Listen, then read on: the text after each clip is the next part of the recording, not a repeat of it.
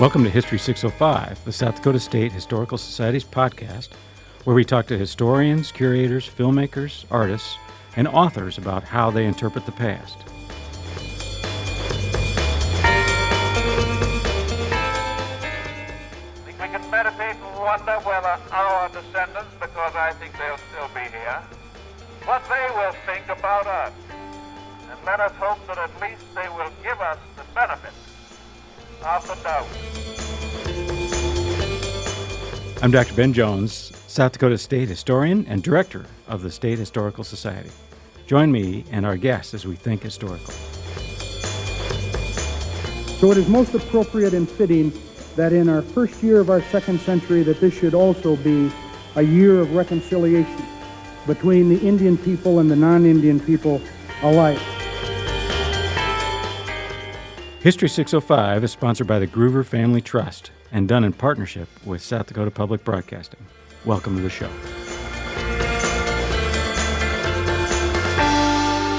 Welcome to History 605. Today on the show, we have Julie Breu. Julie is the director of the Lake County Museum.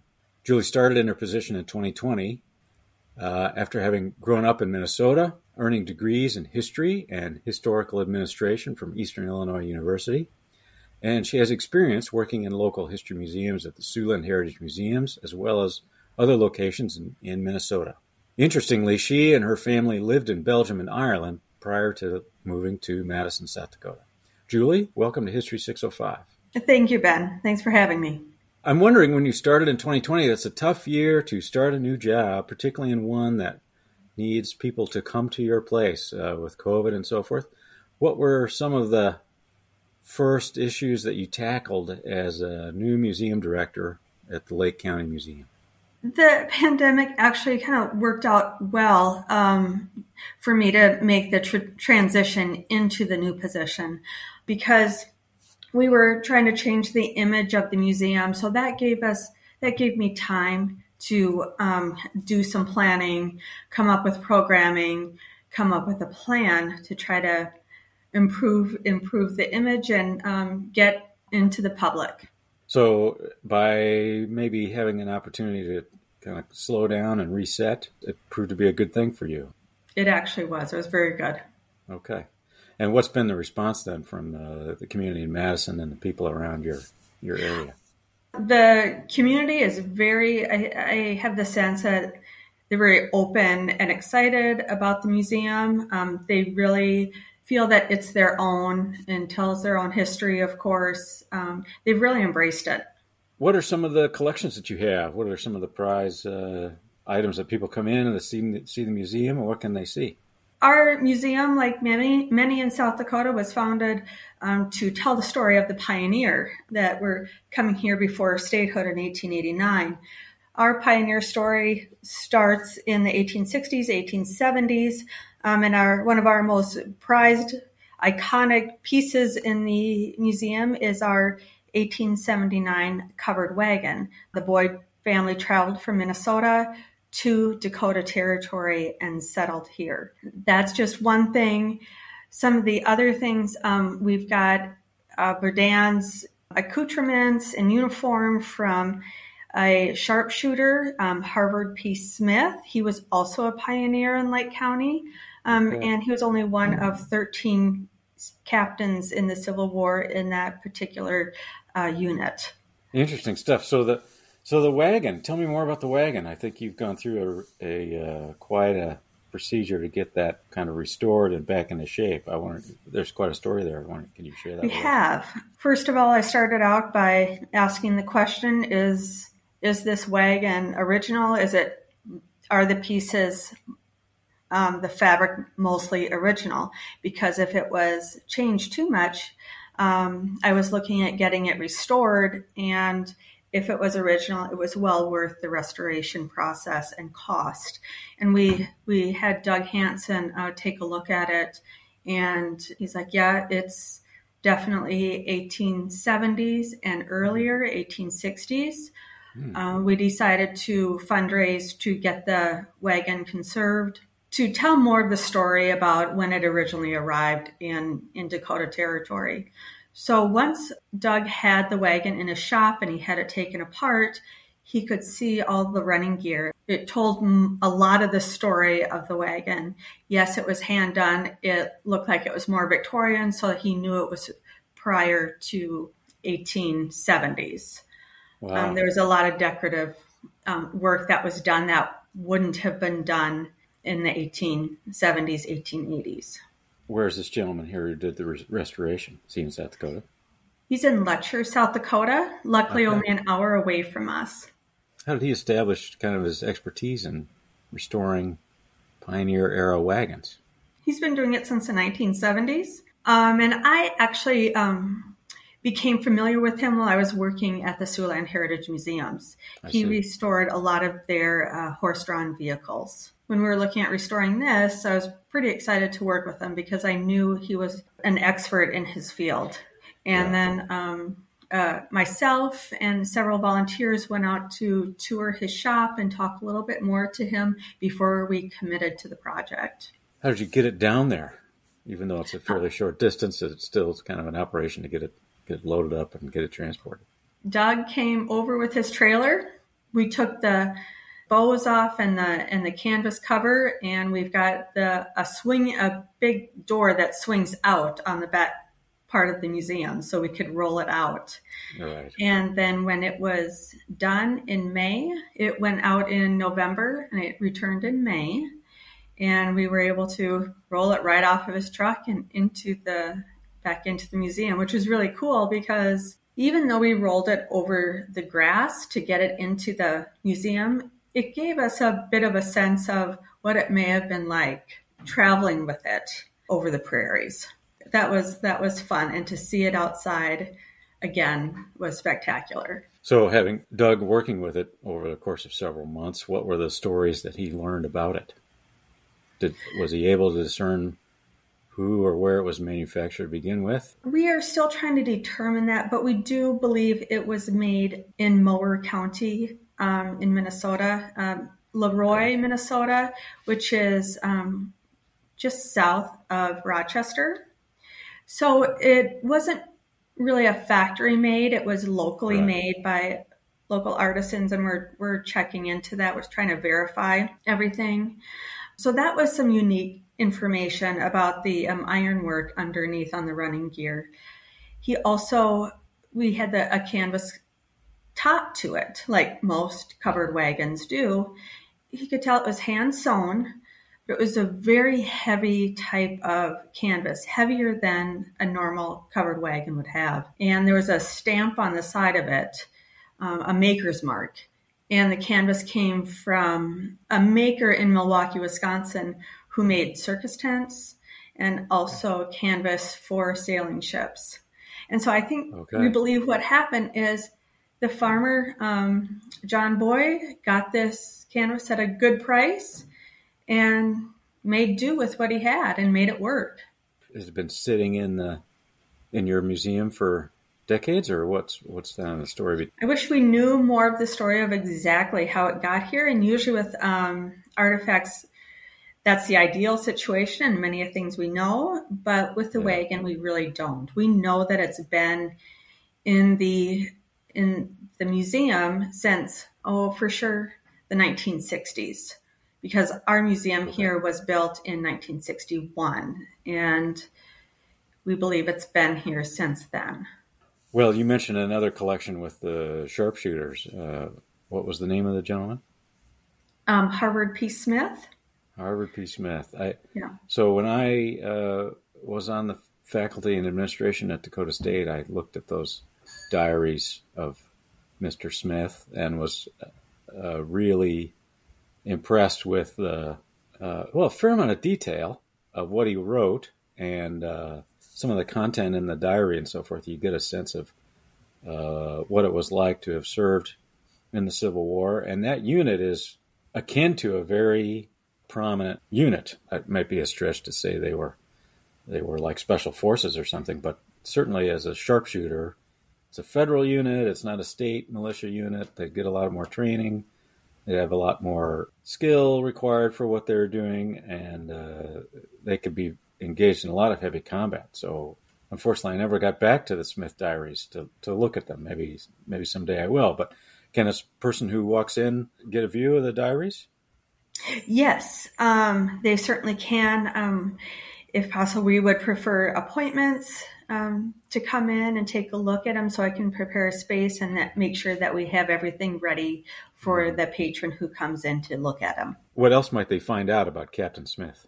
They would find out why, his involvement in Lake County. He was very involved with bringing the Chautauqua here to Lake County, which was a unique event that drew thousands of people from across the region. He was one of the early town builders, like many of the Civil War veterans. Right. He was very instrumental in cementing Madison's place, making sure that it grew business-wise, population, that people were drawn to the area. What drew him to the area? Does he say in the diaries why he homestead there and why he came to Lake County? He's one of the ones that I haven't had a chance to look at. With the wagon, I know that the Boyds came because Charles B. Kennedy, who was the donor of the land for the university, he was a superintendent of schools in Leroy. We can trace a lot of people back to Leroy, not only friends, but family. And one of our townships is named Leroy as well. So you can see them kind of moving as friends and as they go west into Dakota Territory. Exactly. I don't think it's any different from how we would move today. Mm-hmm. If we know family or friends in a certain geographic location that says good things about it, I think we're more likely to move there, just like they did.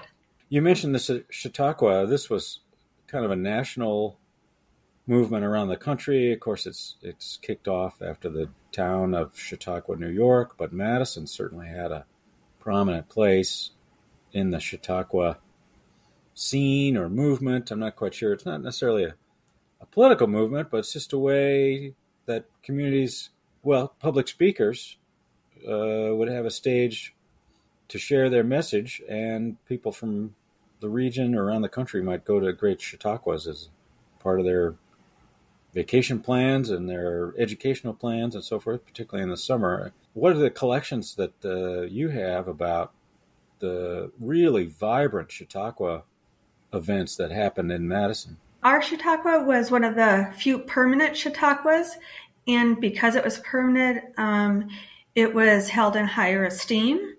It was found more credible. Our Chautauqua ran from 1891 to 1932, and it would draw thousands of people. They had a hotel, a Grandview Hotel, but then they also had tent sites that they would rent out, and there were over 300 sites. And you could rent your tent and maybe a floor and cots, and it really became its own town during the 2 to 3 weeks of Chautauqua. So some of the things that we feature in our exhibit and our collections, we have a lot of fantastic, colorful posters from the events. We have programs of what took place each year, and photographs of the entertainment that came. I mean, it was a vast array of entertainment and information that came to Chautauqua. Booker T. Washington was here. Okay. Eugene Debs spoke. Okay. Are there documents of what their speeches were that you maintain, or newspaper articles, or how can you know they were there and what they said? We haven't found any transcripts of what their speeches were yet. We are still going through the collection, and then we're documenting it as well. We're putting it into our Past Perfect software database. So, but we have programs from each year, so we know who came to speak, who came to entertain. There's advertisements from local businesses. We have the blueprints from some of the buildings. We have some of the stock certificates, the original stock certificates that were sold to start the Chautauqua. And the hotel, there's, I've seen photographs, and I think on your website there's a photograph of the hotel, kind of the scene that was out there at the lake. What happens to the hotel? Well, after the Chautauqua, people still tried to run it as a hotel, but then it burned in 1942, and no one ever revived it. Sure. But you can still see traces of Chautauqua if you drive east on Highway 34 and you look to the south towards the lake. You'll see signs that say Chautauqua Avenue, Grandview Avenue. So there's still remnants. Well, with your programming, you've been drawing some crowds and getting some media buzz and so forth. I wonder if you travel around with your speakers, and how do you kind of select what you're going to do next and what drives the activities and the programming that you do? We, in the past several years, we've been building that program, that programming base that we didn't have before. So the past couple of years, it's been, okay, we're going to try this and see how it goes. And if it goes well, we're going to continue it. So one of the first things that we did was called a history happy hour. We partner with a local business, Sundog Coffee. We go there for, we have a local person speak on a local topic. We have 3 dates in the fall and 3 dates in the spring. Also, that was a way to get out into the community, but then also try to reach a different demographic, a different age. As we know, history draws people at certain ages in elementary school and maybe later in life as retirees. Mm-hmm. So we were trying to get that very difficult demographic of those middle-aged, the 20s, 30s to come in. And I think to a point, it's definitely worked because of the venue.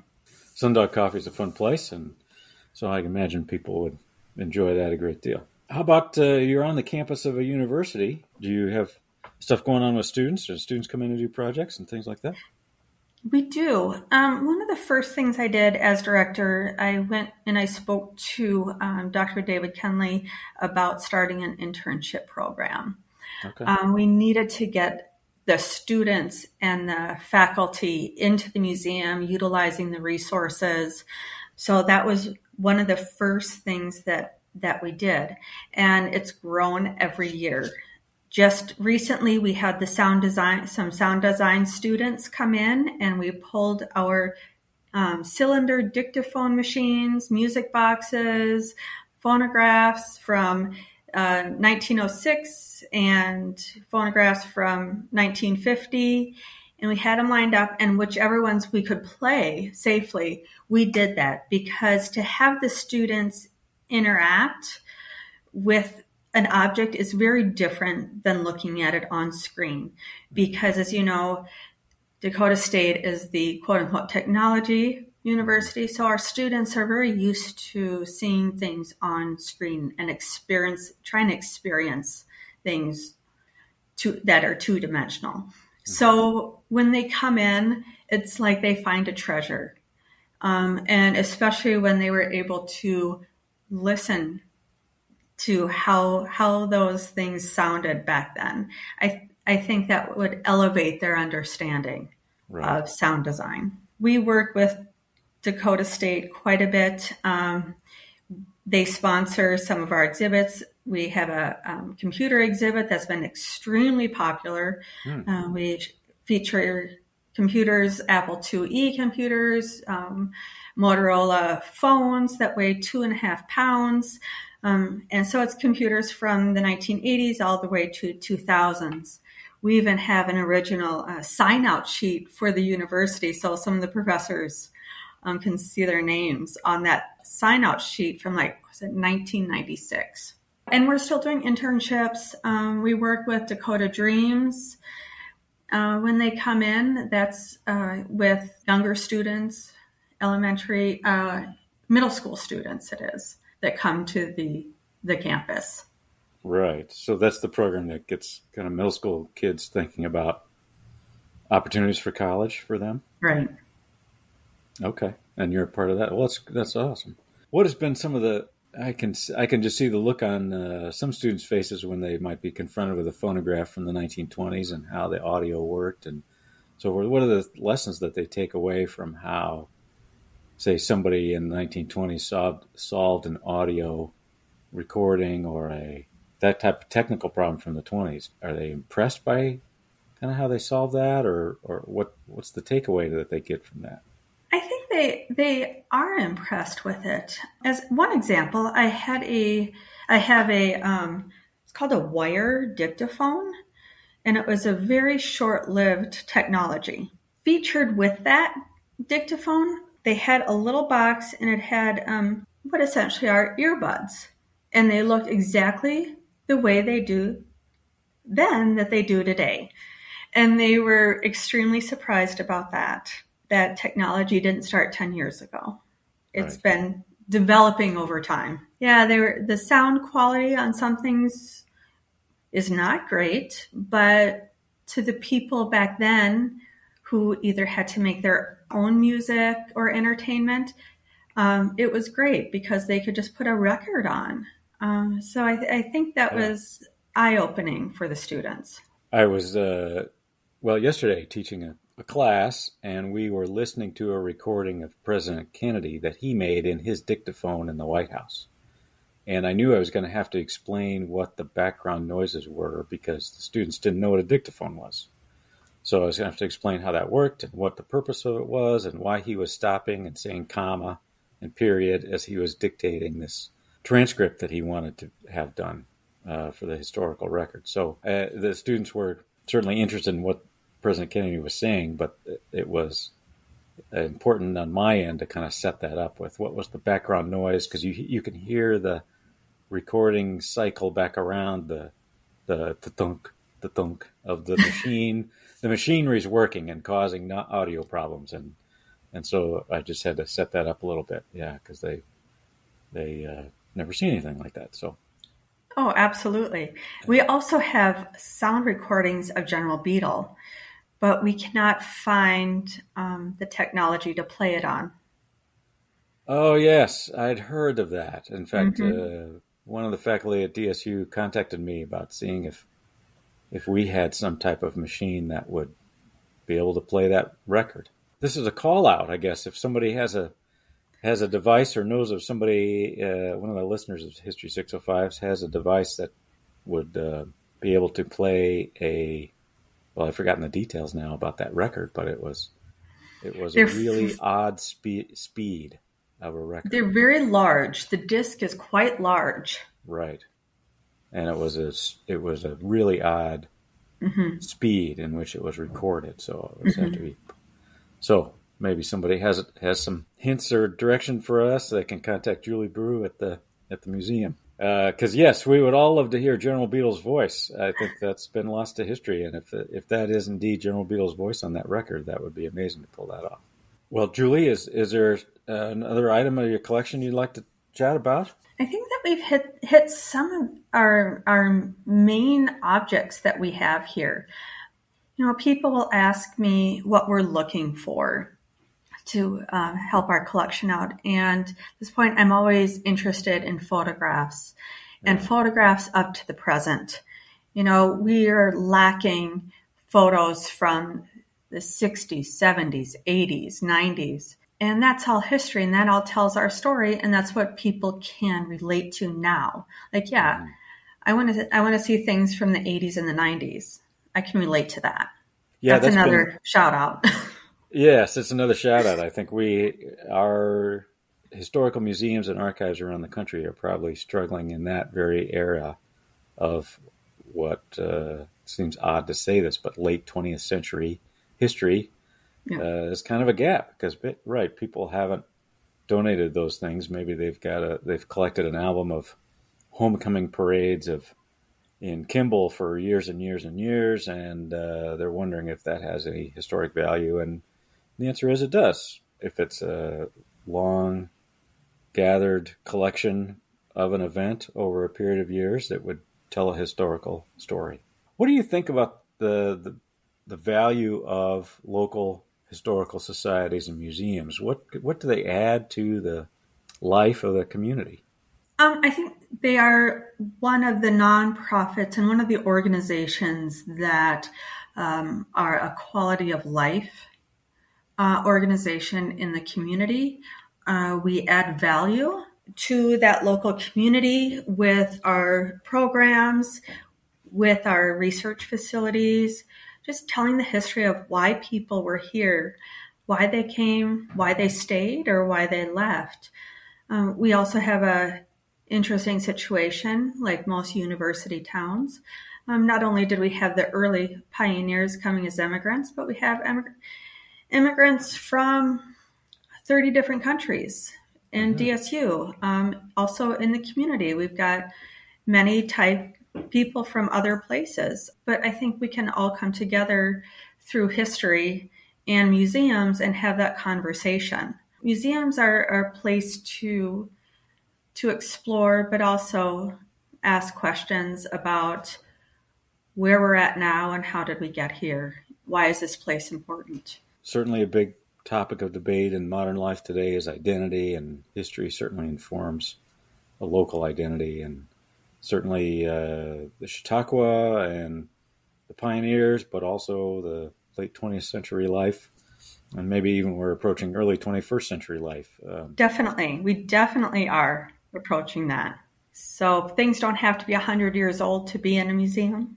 And your collection about the technology and computers and personal computers, and I'm sure students get a kick out of that. And seeing 100-year-old earbuds or their equivalent is always exactly how people solve similar problems as the technology changes, but the desire to, in that case, listen to something, an audio recording, make it a high-quality audio recording to pass along a story or a piece of information or technical knowledge about something is a well-worn human need.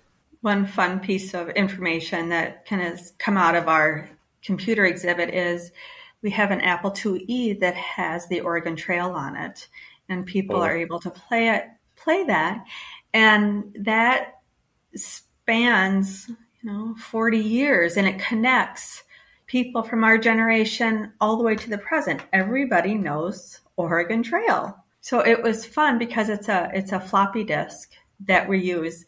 And when we turned it on, I was like, oh my gosh, I haven't heard that for decades, that whir, that sound of that disc spinning and clicking. That was a lot of fun to hear that. Yeah. And when the students hear it today, they're like, you broke the machine, you broke the computer. It shouldn't sound like that. No, that's the way it sounded. Well, yeah, there's that kind of nostalgia for the old fax machine whir or the buzz and the floppy disk. Yeah, it's interesting that they think it's broken. No, yes. That's just the way it worked. Mm-hmm. Julie, thanks a lot for joining us on History 605. It's been a great walk down memory lane and nostalgia lane and historical lane. And good. It's impressive to see what's been done with the wagon. Thanks for picking up that mantle and folks want to come to your museum, what are your hours? At this point, we're open Monday through Friday, 10 to 2, but we are open. We can open for the public Saturday or Sunday by appointment or in the evenings by appointment. But we also do have a lot of events in the evening. We try to get people into the museum as well as going out into the community. So we try to strike that balance. So just give us a call. Great. Well, Julie, thanks a lot. Thank you for having me, Dr. Jones. We'd like to thank Howard and Dorothy Groover for their passion for history and the support of the South Dakota State Historical Society. It's through gifts such as theirs that we're able to tell South Dakota's history. We'd like to thank our partner, South Dakota Public Broadcasting, and most importantly, we'd like to thank you for listening. Please rate us on iTunes, Spotify, or wherever you listen to fine podcasts. We'll be back in a couple weeks with another episode of History 605.